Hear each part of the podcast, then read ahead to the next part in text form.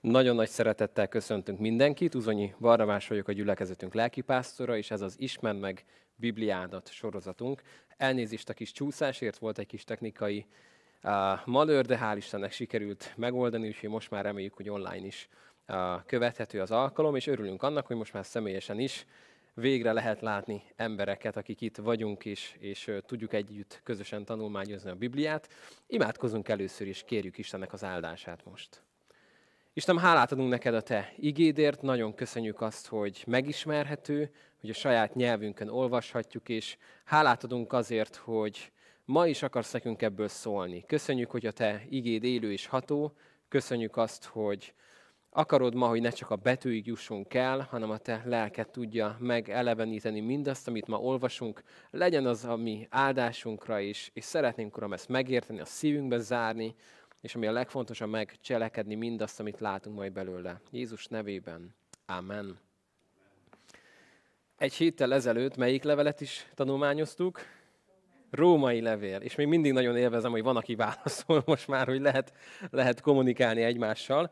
És ahogy megyünk tovább, tehát az első korintusi levél az, amit ma olvasni fogunk, már a címe nagyon-nagyon sok mindent elárul nekünk. Tudjuk azt, hogy ki írta, és azt is, hogy kiknek írta, vagyis ki írta, Pálapostól írta a korintusi gyülekezetnek, így van. Ez a kettő legfontosabb információ, hogy ki és kinek írta ezt a levelet. És ahhoz, hogy egy kicsit megértsük ennek az üzenetét, jó, hogyha tudjuk kicsit a háttérinformációkat, hogy hogy jutunk el ide a korintusi levélhez, mert kicsit most olyan helyzetben vagyunk, mint amikor valaki egy másik embernek a levelezésébe beleolvas, és hogyha nem tudjuk azt, hogy ki kicsoda ebben a levelezésben, hogy miért írt neki egy levelet, akkor nem biztos, hogy mindent fogunk belőle érteni. Nagyon-nagyon más, mint a római levél, mert hogyha kicsit visszapörgetjük az emlékeinket, a római levelet olyanoknak írta Pálapostól, ahol még személyesen nem járt. Ő még nem volt ott abban a gyülekezetben, nagyon sokakat ismert, de személyesen nem volt még abban a gyülekezetben, ha bár szeretett volna már ott lenni többször is, és írt nekik egy, egy ilyen beköszönő levelet, elmondta az örömhírt, elmondta az evangéliumot, amit szokott hirdetni, és utána pedig néhány nagyon gyakorlati tanácssal próbálta segíteni a gyülekezetet, hogy ugye a zsidók, akiknek el kellett menekülniük, majd visszajöttek Claudius után, és az ott lévő pogány keresztények között a feszültséget fel lehessen valahogy oldani. Ezzel szemben a korintusi levél az nagyon más, mivel Pál egy olyan gyülekezetnek ír, ahol nem csak ott volt személyesen, hanem ő maga plántált azt a gyülekezetet. Tehát nagyon más hangnemben tud írni egy olyan gyülekezetnek, ahol nem csak szeretne egyszer eljutni végre, hanem ő maga volt az, aki plántált ezt a gyülekezetet. A második missziós útja során járt ott Pálapostól Korintusban, és nagyon nagy ébredés indult ott ebben a városban, amiről majd még egy kicsit beszélünk, hogy milyen volt ez a Korintus.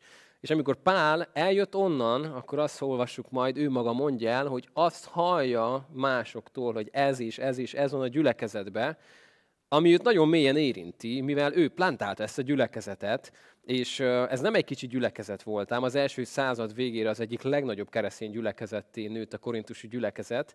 Tehát Pált nagyon szívén viselte az, hogy miért megy ennyire rossz irányba ez a gyülekezet, miért vannak ilyen nagyon komoly problémák. És így ír ennek a gyülekezetnek, kicsit úgy, mint egy édesapa a gyermekeinek. Ezért a hangvétele merőben más, mint egy római levélnek. Azt mondhatni, hogy ez a korintusi levél a legérzelemdúsabb levél, amit Pál valaha megírt.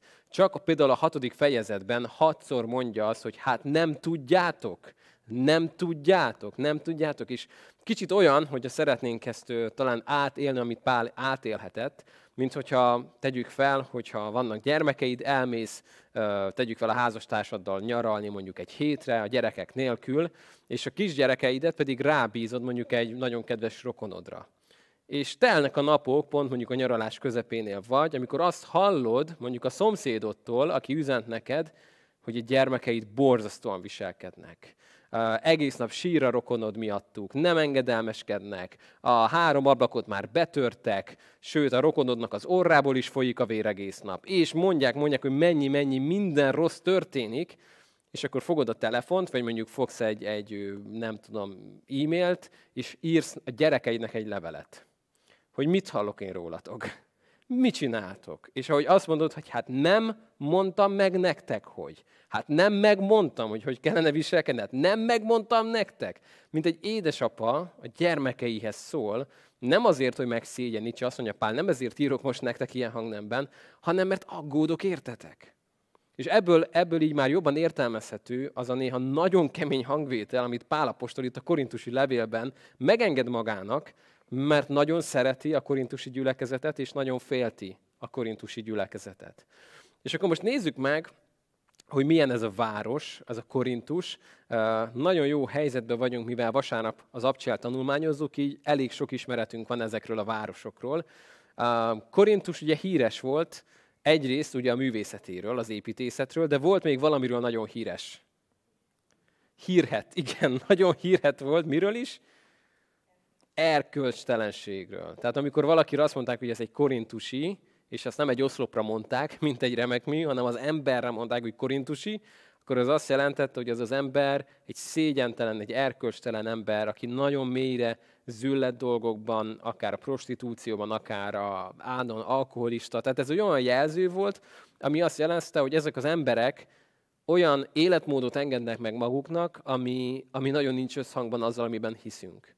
És ez egy nagyon egyszerű ok miatt lehetett, mivel Korintus egy hihetetlen fontos, stratégiailag, földrajzilag nagyon fontos helyen volt, ezért, amikor a átutazók és a hajók, és amit sok mindent beszéltünk, hozták a tömérdek pénzt a városba, és ezt a nagyon sok pénz, hát mit kell azzal csinálni? El kell költeni, nem?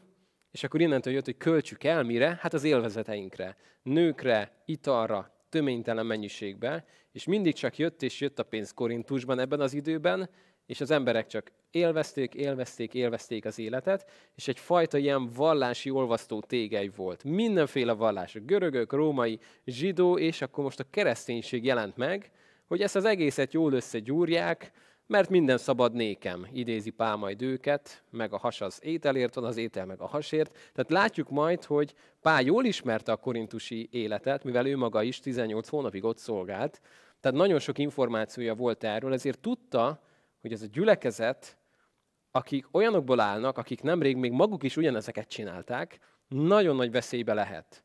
Hiszen csak gondoljunk bele abba, hogyha mondjuk van egy gyülekezet, ahol van mondjuk, nem tudom, száz ember, akikből mondjuk 80 nagyon stabil ember, de van 20, aki meg nagyon-nagyon súlyosan küzdik paráznasággal, boszorkánysággal, bálványimádással, akkor azt mondanánk, hogy hű, hát itt aztán elég nagy problémák vannak, valahogy ezt helyre kell hozni, de korintusi gyülekezet olyan emberekből állt nagy részben, akik, akik nemrég még maguk is ezek voltak. Tehát ugyanúgy benne voltak a korintusi életben. Ugyanúgy természetes volt nekik ez, ezért egy nagyon-nagyon nehéz helyzet volt, hogy ezek a hívő emberek, akik még nem 50 meg 60 éve hívők, hanem csupán egy rövid idő óta járnak ezen az úton, megmaradjanak ezen az úton. Hogy nem menjenek el sem egy zsidó törvénykező irányban, sem egy szabados irányba. Hát ezért írja Pál az első korintusi levelet. És hogyha a kezünkbe vesszük, akkor rögtön az első fejezetben, ez első versben Pál bemutatkozik, hogy Pál Jézus Krisztusnak Isten akaratából elhívott apostola, Szósztenész a testvér. Isten gyülekezetének, mely Korintusban van, Krisztus Jézusban megszentelteknek, elhívott szenteknek, mindazokkal együtt, akik bármely helyen segítségül hívják, ami Urunk Jézus Krisztus nevét, aki az ő Uruk és a miénk is. Kegyelem néktek, békesség Istentől, ami atyánktól és az Úr Jézus Krisztustól. Minek nevezi Pál a korintusiakat? Szenteknek. Ez egy nagyon érdekes dolog. Tudva úgy, hogy mindjárt írni fog nekik, hogy milyen dolog már az, hogy vérfertőzés van közöttetek, pereskedés van közöttetek, báványimádás van közöttetek, és, és, és, és, és mennyi mindent kell helyre rakni, mégis úgy hívja őket, hogy a Korintusban élő szenteknek. Ez egy nagyon érdekes dolog, látni azt, ahogyan Pál próbált és tudta elkülöníteni ezeknek az embereknek a státuszát, a Krisztusban elfoglalt helyét attól, amit éppen csinálnak, nem helyesen csináltak nagyon sok mindent, és így próbál Pál majd most a szívükre hatni, először hálát ad értük az ő életükért, de a 11. verset hadd olvassam, testvéreim, Chloe embereitől megtudtam, hogy viszályok vannak közöttetek. Meg fogunk nézni tehát néhány nagyon konkrét problémát, ami Korintusban volt. Az első a viszály. Azt olvassuk, Arról beszélek, hogy közöttetek mindenki ezt mondja, én Pálé vagyok, én meg Apollósé, én meg Kéfásé, én pedig, hát voltak, akik nagyot akartak mondani, Krisztusé. Te legyél Pálé, én meg Krisztusé vagyok. És erre majd még visszatér Pál később is a levélben. Ez egy nagyon komoly törésvonal volt a gyülekezetben, hogy itt voltak a párosok, itt voltak az apollós pártiak, itt voltak ezek, itt voltak amazok, és akkor azt mondta valaki, hogy hát mi Apollósnak, a nagy alexandriai zsidó remek tanítónak a követői vagyunk. Mi meg a nagy misszionáriusnak, aki plántálta ezt a gyülekezetet, tehát Pálnak a követői vagyunk.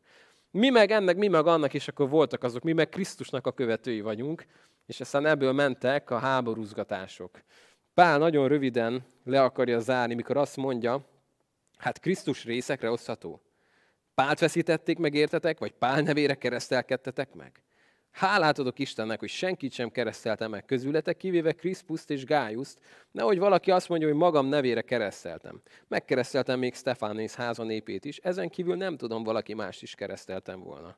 És majd fog erről még beszélni később is, hogy van, aki plántál, van, aki öntöz, de a növekedést azt az Isten adja. Az egyik, tehát az első probléma, amire Pál próbál rámutatni, ez az, hogy a gyülekezet ne azt tegye, hogy akkor én ezen párti vagyok, én azon párti vagyok, én ezt a sztár lelkész prédikátort, irányzatot követem, én a másikat, én meg ilyen vagyok, én jobb vagyok, mint te, Pál jobb, mint Apollós, nem Apollós jobb, mint Pál, és akkor mennek ezek a összehasonlítgatások, hanem azt mondja Pál, hogy mi számít igazából? Krisztus. Hát Krisztus részekre szakítható. Igen, meg volt a szerepe Pálnak, meg volt a szerepe Apollósnak, meg volt a szerepe mindegyiknek, de nem az a lényeg, hanem úgy folytatja, 18. vers, a keresztről való beszéd bolondság ugyanazoknak, akik elvesznek, de nekünk, akik megtartatunk, az Istennek ereje.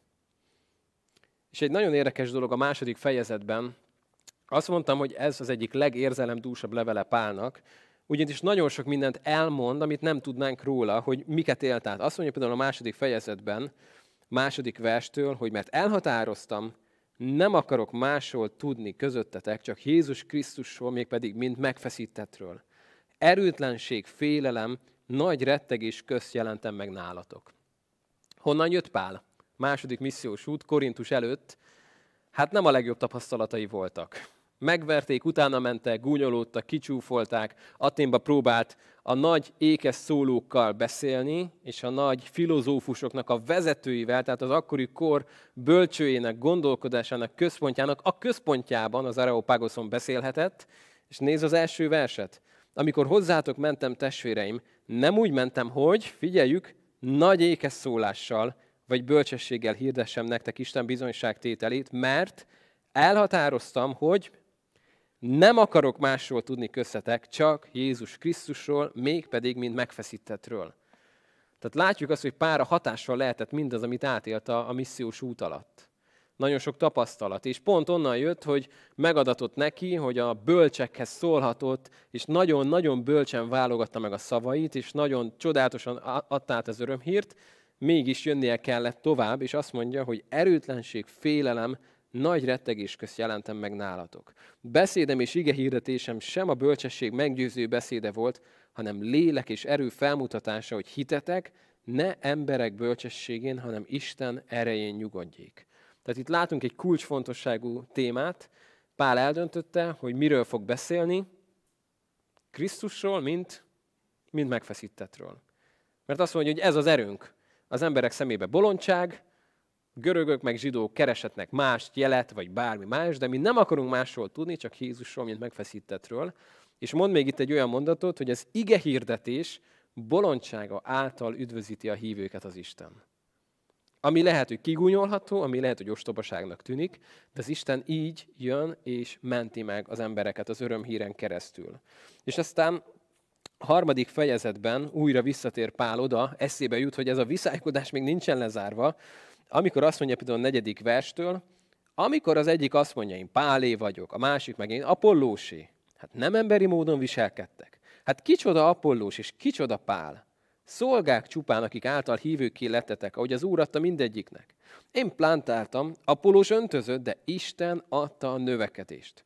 Azért sem a plántáló, sem az öntöző nem számít, csak a növekedést adó Isten. A plántáló és az öntöző egyek, de mindegyik a maga jutalmát veszi a maga munkája szerint. Mert mi Isten munkatársai vagyunk, ti pedig Isten szántóföldje, Isten épülete vagytok. És aztán jönnek megint ezek a mondatok 16-ostól, nem tudjátok, hogy ti Isten temploma vagytok, és Isten lelke lakik bennetek. Ha valaki Isten templomát megrontja, megrontja az Isten. Mert az Isten temploma szent, és ezek vagytok ti. Érezzük ezt a hangvételt, nem, hogy Pál nem engedhet meg magának egy ilyen hangvételt mondjuk a római gyülekezet felé, akiket nem ismer annyira, de a korintusiakkal mer nagyon tisztán beszélni. Hogy hát nem tudjátok. Hát nem mondtuk el nektek, hogy ti Isten temploma vagytok, és Isten lelke lakik bennetek. És aztán a, a negyedik fejezettől kicsit újra elmondja, megnyílik a szíve, úgy, mint nagyon-nagyon kevés más helyen Pálnak. Elmondja, hogy mennyi megaláztatás, mennyi megpróbáltatás érte őt. És nagyon el, elmondja például a 11. vers, hogy ez, mindez ideig éhezünk is, szomjazunk is, ruhánk sincs, bántalmakat szenvedünk, hajléktalanok vagyunk, tulajdon kezünkkel dolgozva fáradozunk. Amikor szidalmaznak, áldást mondunk, amikor üldöznek, eltűrjük. Amikor rágalmaznak, kedvesen válaszolunk, szinte a világ szemétjévé lettünk, mindenek söpredékévé egész mostanáig. És figyeljük ezt a következő mondatot, nem azért írom ezeket, hogy megszégyenítselek titeket, hanem mint szeretet gyermekeimet intelek benneteket. Mert a tízezer tanítómesteretek lenne is Krisztusban, de atyátok nincs sok, mert tőlem vagytok a Krisztus Jézusban az evangélium által. Kélek tehát titeket, hogy legyetek a követőim. Érezzük ezt? Tényleg, ahogy egy édesapa beszél a kisgyerekeivel. Hogy nem azért mondom most ezt neked, hogy megbántsalak.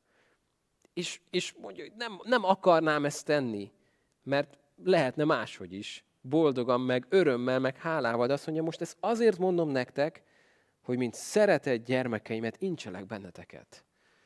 Egy érdekes dolog, hogy az intést mi néha összekeverjük azzal, hogy szeretetlenség. Ha valaki meghúz egy határt, és azt mondja a gyermekének, hogy nem, ezt nem, ezt nem engedem meg neked. Ez így nem lesz jó. Hát nem szeretsz, apa? Olyan sokszor megkapom a gyerekeimtől, amikor valamit nem engedek meg, apa már nem szeretsz. És mindig elmondom neki, hogy azért nem engedem meg, mert, mert szeretlek. Ha nem szeretnének, azt mondanám, hogy érdekel is engem, hogy mit csinálsz. Hát csináld, amit szeretnél. Engem ne zavarjál, hagyj engem békén. De mivel apa szeret téged, ezért most engem érdekel az, hogy ez neked nem lenne a javadra. Megérti egy három éves gyerek ezt? Nem. Nem szokták megérteni. Nem tudom, talán majd egyszer. De most még lehet, hogy csak legyint egyet. Ha majd ő is szülő lesz, akkor biztos megérti. De amit Pál itt mond, az azt mondja, hogy mint szeretett gyermekeimet, törődök veletek, korintusiak, azért írok nektek, és akarjuk ezeket itt helyre tenni. És aztán az ötödik fejezettől kicsit rátér Pál arra, hogy azért nem csak széthúzás volt a gyülekezetben, hanem azt mondja, minden esetre az a hír járja, parázaság van köztetek, mi pedig olyan, amilyen még a pogányok között sincs, hogy valaki apjának feleségével él. Ti pedig kérkedtek, pedig szomorkodnotok kellene, és kivetni közületek azt, aki ezt tette. Mert én, aki testben ugyan távol, de lélekben jelen vagyok köztetek, mint jelenlevő, már ítéletet hoztam a felett, aki így cselekedett. Aztán itt látjuk azt, látunk olyan érdekes kifejezéseket, hogy átadni a sátánnak, hogy megmeneküljön valamiképpen. Uh, írja azt például, levelemben már írtam nektek 9. vers, hogy paráznákkal ne tartsatok kapcsolatot. Tehát nagyon keményen beszél Pál, aztán amikor úgy látszik, hogy már ennél nem is lehetne több probléma egy gyülekezetben, hatodik fejezet azt mondja, hogyan képes valaki közületek a hitetlenek előtt törvénykezni, és nem a szentek előtt, ha peres ügye van másikkal. Nézzük csak, mit mondtam. Hatodik fejezetben hatszor fogjuk azt olvasni, hogy hát nem tudjátok, következő mondat, hát nem tudjátok, hogy a szentek a, világot, a szentek a világot fogják megítélni? És ha ti ítélitek meg a világot, talán méltatlanok lennétek a jelentéktelenebb ügyekben való ítéletekre? Hát nem tudjátok, hogy angyalokat fogunk ítélni? Mennyivel inkább a mindennapi élet dolgait? Kilencedik vers, vagy nem tudjátok, hogy igazságtalanok nem fogják örökölni az Isten országát? Hát ne tévejegjetek!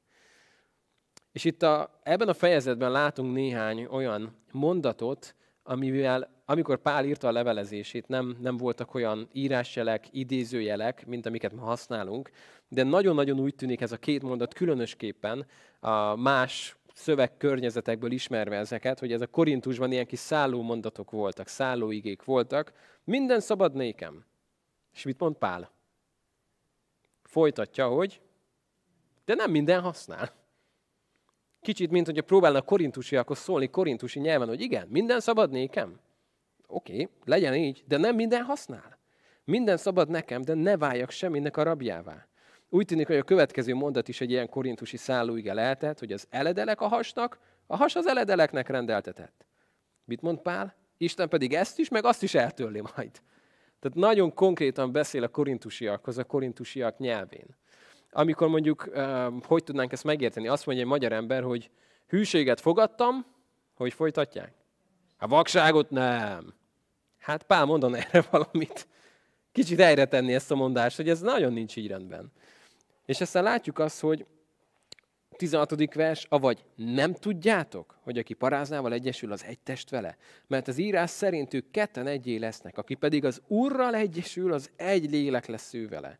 19-es vers, avagy nem tudjátok, hogy a ti testetek a bennetek lakozó Szentlélek temploma, melyet Istentől kaptatok, és nem a magatokéi vagytok. Hát áron védtettetek meg, dicsőítsétek azért Istent a testetekben. Az első hat fejezet erről szól, itt lesz majd egy nagy váltás a hetediktől, de az első hat fejezetben úgy tűnik, hogy Pál, aki nagyon a szívén viselt ezt a gyülekezetet, ő indította, ő szolgáltott, ismert ezeket az embereket, és ír nekik most arról, hogy kicsit emlékeztesse őket. Ezek a mondatok, hogy hát nem tudjátok. Hát nem megmondtam nektek, hát nem emlékeztek. Hányszor beszéltünk erről? Hányszor is, hányszor, hány éjszakán, hány nappalon keresztül beszéltük át, és ezekbe vagytok benne. Hát nem tudjátok, hát nem tudjátok. És aztán a hetedik fejezet egy nagy váltóvonal, ugyanis innentől kezdve elkezd Pál, úgy tűnik, hogy olyan kérdésekre válaszolni, amit a korintusiak feltehettek neki, mert úgy folytatja, hogy amíg felől pedig írtatok nekem. És akkor most jön néhány olyan téma, mint mondjuk a házasság, a vállás, a nők helyzete, a lelki ajándékoknak a témája, a test egysége és a feltámadás, ami úgy néz ki, hogy érdekelte a korintusiakat, és kérdezték Pált, mint a plántálót, hogy most akkor ezekkel mi a helyzet. Azt mondja Pál, a parázaság miatt minden férfinak saját felesége legyen, minden asszonynak saját férje. Ez így nagyon egyszerű a bevezetés, aztán kicsit beszél arról, hogy azért azt is szeretné, ha mindenki úgy lehetne, mint, mint ahogy a nő, de azt mondja, mindenkinek megvan a saját ajándéka, elhívása erre. És hát ezeket most nem fogjuk ezeket a fejezeteket szóról szóra végignézni, de bátorítok mindenkit, hogy nyugodtan olvasgassuk el. Itt beszél a házasságnak a szentségéről, beszél a férj feleségnek a szerepéről, aztán még ebben a fejezetben előhozza a hajadonok, nőtleneknek a kérdését, úgy ír ezekről, nagyon érdekes, hogyan leírja néha, hogy ez most csak az én véleményem, amit én mondok, mint Pál. Ezt nem az Úrtól vettem, hanem ezt most csak elmondom nektek. És látszik az, ahogy ő gondolkodik, teljesen mindenét az határozta meg, hogy Jézus visszajövetele az mennyire lehet messze. Az itt van már a kapuban, bármelyik pillanatban. Ezért van egy ilyen mondat, hogy mindenki maradjon meg abban, amiben amiben elhivatott, mert hát most már mindjárt itt az Úrnak az eljövetele, és ez ott lüktetett Pálban, de, de látjuk, hogy e, emiatt adott sok-sok tanácsot, de nagyon jó tanácsok voltak ezek, amiket itt el lehet olvasni a hetedik fejezetben. Aztán a nyolcadik fejezetnél megint rátér egy témára, amit kérdeztek tőle jó eséllyel a, a korintusiak, mert így kezdi, hogy ami pedig a bálványáldozati húst illeti. Tudjuk, hogy mindjárt van ismerete. Az ismeret felfúvalkodottá tesz, a szeretet pedig épít. És arról fog beszélni itt a gyülekezetnek, hogy a bálványok azok semmik. Tudjuk, hogy csak az egy Isten van. Ezért igazából ő, hogy bálványáldozati húst tegyen, arra szabad vagy nem szabad? Szabad, nem? Eheti, miért ne ehetné?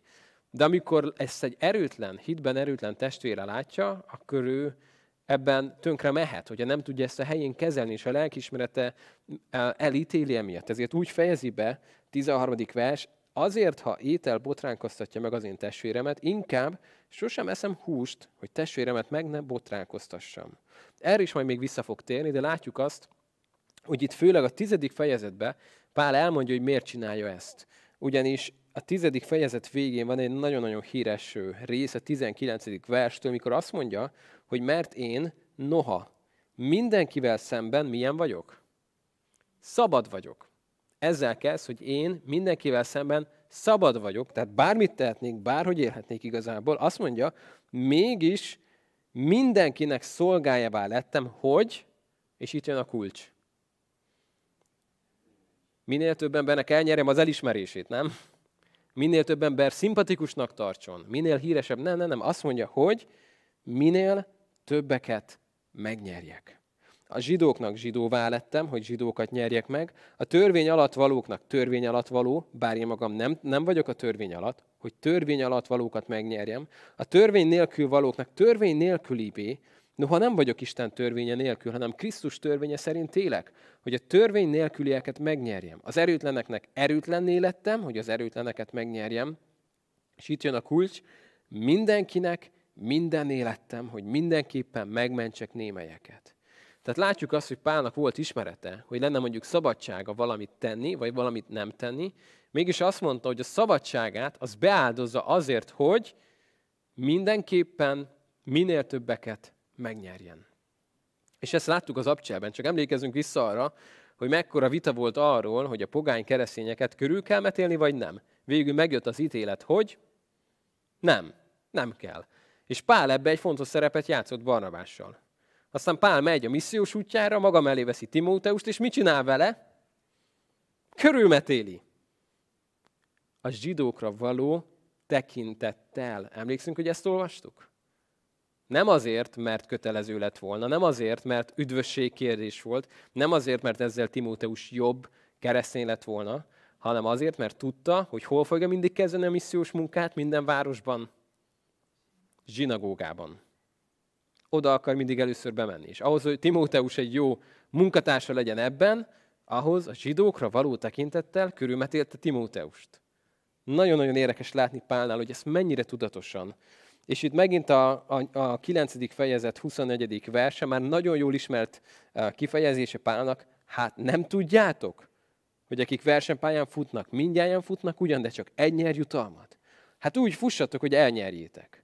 Azok pedig, akik részt vesznek a versenyben, mindenben önmegtartóztatók.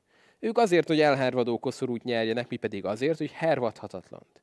Én pedig nem céltalanul futok, nem is úgy viaskodom, mint aki levegőt vagdos, hanem megsanyargatom a testemet, szolgává teszem, hogy míg másoknak prédikálok, én magam nehogy alkalmatlanná legyek rá. És a következő fejezetben, a tizedikben megint visszamegy a lelkismeretnek, megbotránkoztatás, báványoknak a témájára. A tizenegyedik fejezet pedig a gyülekezetnek a, a rendszeréről szól, mert úgy hallotta Pál, hogy hát hogy is mondjuk szépen, kicsit kaotikus volt az, ami Korintusban történt. Nem nagyon voltak a helyén a dolgok és arról beszél, hogy akkor hogyan kell az asszonyoknak, férfiaknak a gyülekezetben élniük. A közel-keleten ezek még ma is nagyon jól értelmezhető mondatok, akár mondjuk az asszonyoknak a fejkendőtől kezdve, olyan témák, amik, amik nekünk lehet, hogy furcsábbnak tűnnek, de ott még mai napig ezek életben vannak. És a 12. és 13. fejezet mondhatni, hogy talán a korintusi levél leghíresebb, legjobban ismert fejezetei, ugyanis a 12. fejezetben elkezd arról beszélni, hogy igazából van egy darab test, és ti vagytok annak, annak a tagjai. Egy nagyon érdekes példát olvastam még erről, ami úgy megfogott, pedig olyan sokszor beszéltünk már erről. Azt írta valaki, hogy mi lenne velünk, hogyha nem lenne szemünk? Tudnánk tovább élni? Tudnánk, nem? Nehéz lenne, nagyon-nagyon át kellene alakítani az életünket, sokkal több figyelmet kellene szenteljünk a fülünknek, a tapintásunknak, és nagyon sok mindenre képtelenek lennénk, nem tudnánk úgy élni az életet, mint eddig, de tudnánk tovább élni, ha nem lenne szemünk. Na de mi lenne a szemünkkel, ha nem lenne a testhez kapcsolva? Mi történik a szemmel, ha kivesszük a testből? Vége lesz, nem? Tehát a test az tovább tudna működni egy szem nélkül, nem túl jól, de tudna működni, a szem viszont nem tud működni a test nélkül. Ugyanígy, egy, egy, mondjuk itt van az embernek a egyik lába. Ha levágják a lábamat, én még nehézkesen, de tudom folytatni az életet. A lábam a test nélkül nem tud életben maradni. És itt Pál beszél erről, hogy ez minden testrészre igaz. Nem számít, hogy valakinek a fülét vesszük le, a szemét, a lábát, a kezét. Egy test vagyunk. És szükségünk van arra, hogy benne legyünk a testben. Mert ha ez nincs így, akkor milyenek vagyunk? Halottak, életképtelenek. Nem tudunk benne lenni a testnek a vér keringésébe. És itt erről beszél a lelki ajándékok kapcsán. Próbál egy kicsit helyre tenni dolgokat Pál. Korintus egy olyan terület volt, ahol a bálványimádás, a mindenféle pogány kultusz az virágzott. Ezért, amikor emberek megtértek, ők már előzőleg is nagyon-nagyon erősen tapasztaltak természetfeletti dolgokat ezekben a kultuszokban. Ezért őket nem kellett arról meggyőzni, hogy ezek létező, valós dolgok. És ez egy érdekes dolog, mai napig láthatjuk ezt, hogyha mondjuk valaki megtér, és nagyon mélyről jön, és a sátánnak olyan dolgait tapasztalta meg, hogy, hogy olyan, olyan átélései voltak, amik Istennel fantasztikusak, de az ördög oldalán borzasztóak, amikor egy ilyen ember megtér, ő sokkal fogékonyabb volt a természet felettire eddig is, negatív értelemben, és néha megtörténik, hogy pozitívan is, sokkal fogékonyabb lesz az Istennek a dolgaira, a természet feletti megnyilvánulásaira. Míg hogyha valaki úgy nőtt fel, kifejezetten mondjuk ez Európában, Magyarországon egy, egy, egy jelenség lehet, hogy mindennél magasabbra teszik ma a világunkban a gnózist, a gondolkodást, az embert, a logikát, az érveléseket, és emiatt nagyon-nagyon alacsonyra került napjainkig például a természet feletti, ha bár, hogyha ma megnézzük a mai embert, akkor azt látjuk, hogy távol állna a Bibliától, de annál nagyobb ajtót nyitna mindennek, ami távol keleti, nem? Ami ősi kultusz, ami valami jó, izgalmas, nem tudom, transzcendens dolog. Tehát az emberben ott van ez az igény. Tehát azt láthatjuk, hogy Korintusban egy nagyon fontos kérdés volt a lelki ajándékoknak a kérdése, és lehet, hogy az azért is, mert a korintusiak nagyon nyitottak voltak eddig is erre az oldalra, és most a megtérésük után talán nagyon jobban, vagy nagyon jobban, jobban meg, megtapasztalhatták ezt, és lehet, hogy kicsit fejre is értelmezték abból, amit látunk, hogy Pál próbálja egy kicsit helyre tenni, mert úgy kezdi, hogy testvéreim, nem akarom, hogy a lelki ajándékokra nézve tudatlanok legyetek. Tudjátok, hogy amikor pogányok voltatok, mint vezetett titeket a néma bálványokhoz. Mert tudjátok meg, hogy senki sem mondja Jézust átkozottnak, aki Isten lelke által szól, és senki sem mondhatja, hogy Jézus Úr, hanem csak a Szentlélek által. A kegyelmi ajándékokban pedig különbség van, de ugyanaz a lélek. A szolgálatokban is különbség van, de ugyanaz az Úr. Különbség van az erők megnyilvánulásában is, de ugyanaz az Isten, aki mindenben és mindenkiben megmutatja erejét.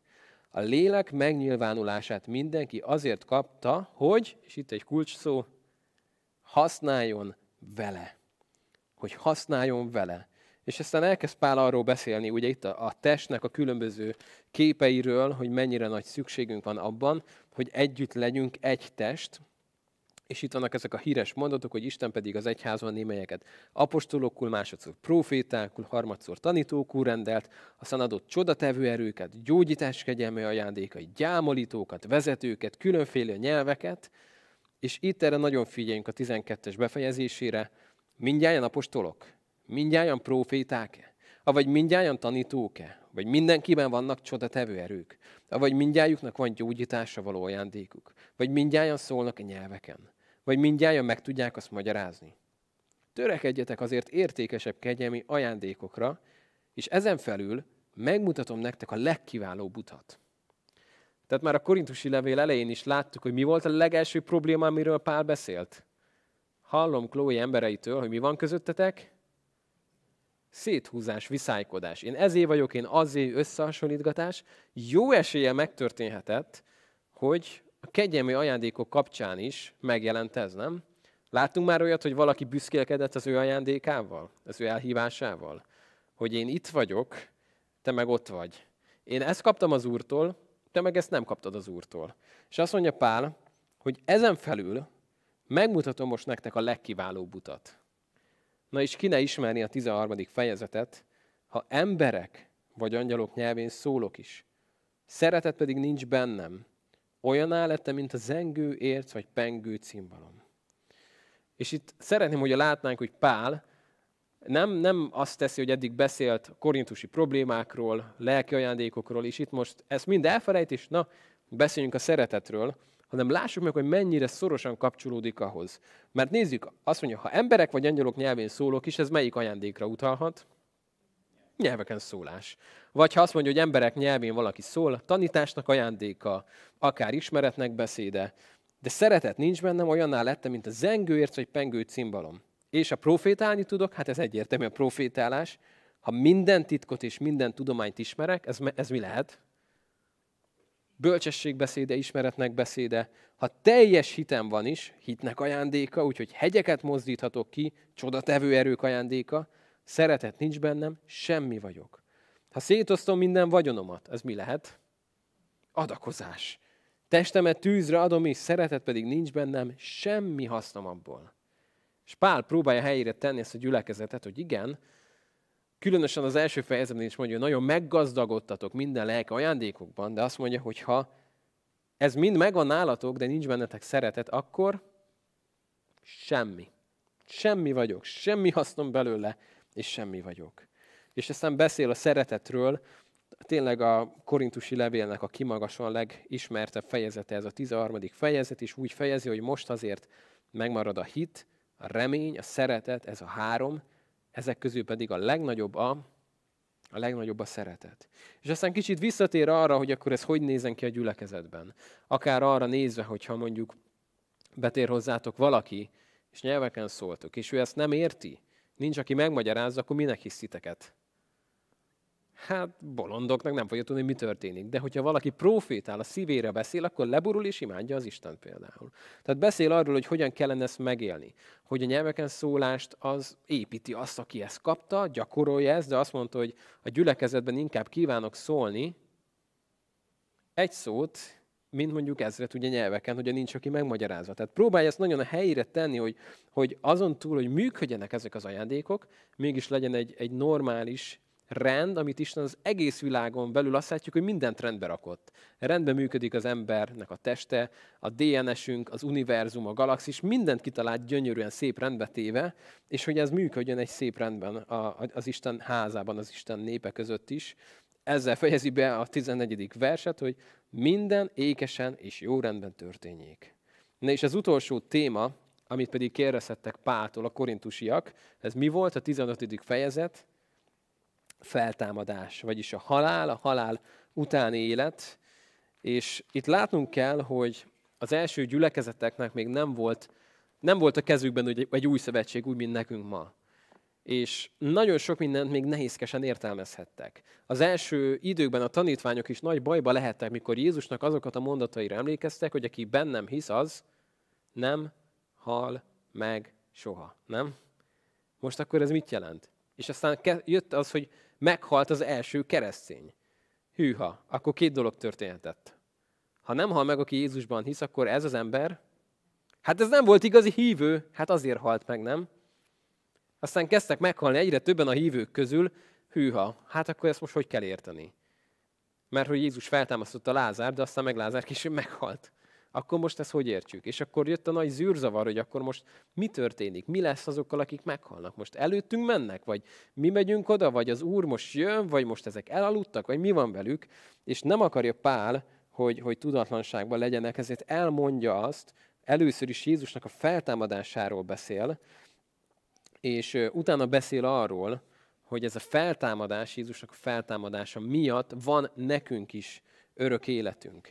És olyan nagyon híres uh, ígeversek vannak itt, csak egy néhányat hadd olvassak ebből. Jó, a 12. verstől olvasok csak. Ha pedig Krisztusról azt hirdetjük, hogy a halottak közül feltámadt, hogyan mondhatják köztetek néhányan, hogy nincs a halottak feltámadása? Mert ha nincs a halottak feltámadása, akkor Krisztus sem támad fel. Ha pedig Krisztus nem támad fel, akkor hiába való a mi ige hirdetésünk, hiába való a ti hitetek. Sőt, az Isten hamis tanúinak is bizonyulunk, mivel az Isten ellen tettünk bizonyságot, hogy feltámasztott a Krisztust, akit nem támasztott fel, ha csak ugyan nem támadnak fel a halottak. Mert ha a halottak nem támadnak fel, Krisztus sem támad fel. Ha pedig Krisztus nem támad fel, hiába való a ti hitetek, és még bűneitekben vagytok. Sőt, akkor azok is elvesztek, akik Krisztusban aludtak el.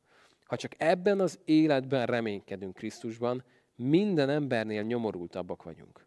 Ám de Krisztus az elhunytak zsengélyeként feltámadta halottak közül. Mivel ember által van a halál, ember által van a halottak feltámadása is.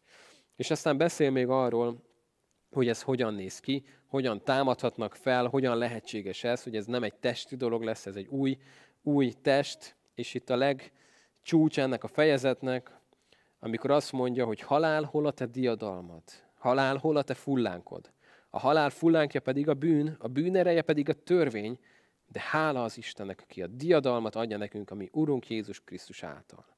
Azért szeretett testvéreim, legyetek eltökéltek, rendíthetetlenek, mindenkor buzgolkodva az Úr dolgában, hiszen tudjátok, hogy munkátok nem hiába való az Úrban. És jön az utolsó fejezet, a 16 néhány nagyon gyakorlati megjegyzéssel, van egy gyűjtés, azt hogy fogják akkor végigcsinálni, kinek mi ebben a dolga. És a 13. vers az utolsó fejezetnek, hogyha egy mondatba kellene összefoglalni az egész korintusi levelet, akkor lehet, hogy ezt választanám. Vigyázzatok, álljatok meg a hitben, legyetek férfiak, és legyetek erősek. És minden dolgotok, hogy folytatódik? Szeretetben menjen végbe minden dolgotok szeretetben menjen végbe. Emlékszünk talán még vasárnapra, házasság hetének a zárásánál, mikor azt az igét néztük, hogy senkinek semmivel ne tartozzatok, csak azzal, hogy egymást szeressétek. Mert aki szereti a fele barátját, a másikat, az betöltötte a törvényt. Azt mondja Pál, minden dolgotok szeretetben menjen végbe. És aztán mond még egy-két üdvözletet, egy-két információt, hogy mi a terve, és ámen. Így ér véget a korintusi levél, vagyis az első korintusi levél. Olyan nagy falat volt ez, hogy jövő hétre hagyjuk a második részét, ami még ennél is izgalmasabb lesz, mert nagyon izgalmas dolgok fognak történni onnan, hogy a gyülekezet megkapja az első levelet, és Pál megírja a másodikat. Nagyon érdekes dolgokat fogunk majd látni, hogy azok a folyamatok, amik elindultak, amikre Pál reagál, próbál valamit tenni, azok a mi történik, amikor úgy érzi, hogy most akkor kell írjon még egy levelet. De itt most egy kicsit megállunk, és azt a kérdést érdemes most magunknak feltenni, hogy mi vonatkozik ebből ránk. Mert lehet, hogy mondjuk azt, hogy hát vannak olyan részek, amik minket annyira nem érintenek, mondjuk a, a fejnek az elfedése, meg, meg néhány olyan fejezet, amire azt mondjuk, hogy hát ez a korintusiaknak volt egy sajátos élethelyzete, nehézsége, konfliktusa. De ha megnézzük a többi témát, az egység, az, hogy szeretetben gyakoroljuk a dolgainkat, hogy a lelki ajándékok hogyan működnek az életünkben, hogy, hogy milyen meggyőződésünk van nekünk a feltámadásról, a halál utáni életről, hogy, hogy mennyire tudjuk azokat, amiről azt mondja Pál hatszor is, hogy hát nem tudjátok, hogy a ti testetek a Szentlélek temploma. És úgy, úgy belém martak ezek a mondatok, amikor Pál újra és újra és újra mondja, hogy hát nem tudjátok. És a gond ott volt, hogy tudták ők? Hát tudták ők itt, nem? Tudták ők itt, mert Pál mondta nekik, tanította őket, de valami nem volt itt helyén. És újra és újra mondja, hogy hát nem tudjátok, nem értitek. És próbált őket terelgetni az Istenhez. Hát most szeretném, hogy tudnánk Istennek esélyt adni arra, hogy, hogy ő szóljon most hozzánk, mint szerető édesatya a gyermekeihez. Hogy van-e valami, amit neki kell ma mondani nekünk, hogy hát nem tudod gyermekem annyiszor mondtam már neked, és most mégsem azt teszed, amit kérlek, ebben a helyzetben, vagy amabban a helyzetben. És nagyon érdekes lenne egy ilyen írott levelet kapni. Képzeljük el, hogy a reggel arra kellnél, hogy minden reggel lenne egy kis pergamen az ágyad mellett, amiben konkrétan azokról a nehézségekről, problémákról írna neked az Isten, amiben éppen benne vagy. Hogy hát nem megmondtam neked, hogy ebben a helyzetben mit kellene tenni. És hát itt van a szomszédod, vagy itt van a munkatársad, vagy itt van a gyermeked. Hát, hát hányszor átbeszéltük, hogy ez hogy van? Na figyelj, bátorítlak most arra, hogy ezt meg ezted. Milyen furcsa lenne, nem, hogyha mindig kapnánk egy ilyen korintusi levelet a saját napunkra kivetítően. De mégis kapunk, nem? Mert hiszük azt, hogy az Isten szent lelkének temploma vagyunk, és kilakozik bennünk. Hát Istennek a lelke, aki ihlette ezt a levelet. Ő az, aki bennünk is életre kelti azt.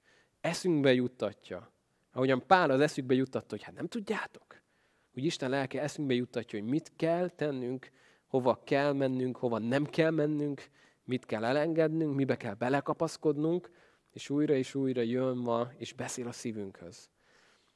Most mi el fogunk búcsúzni azoktól, akik online voltak itt most velünk, és arra kérlek titeket is, akik online követetek, hogy ha akár ha egyedül vagy otthon, akár ott van melletted a családod, vagy valaki, akivel nézted közösen ezt a közvetítést, akkor most imádkozzatok együtt, és adjatok erre egy kis időt, hogy megálltok az Isten előtt, és hozzá kiáltotok. Mi is ezt fogjuk itt tenni, azokkal, akikkel most itt vagyunk egy körben, de kérlek arra, hogy te is így zárd le most ezt a korintusi levelet, és abban a hitben mondunk most búcsút, hogy ha Isten éltet minket, akkor egy hét múlva a második korintusi levelet fogjuk ugyanígy majd tanulmányozni közösen. Isten áldjon!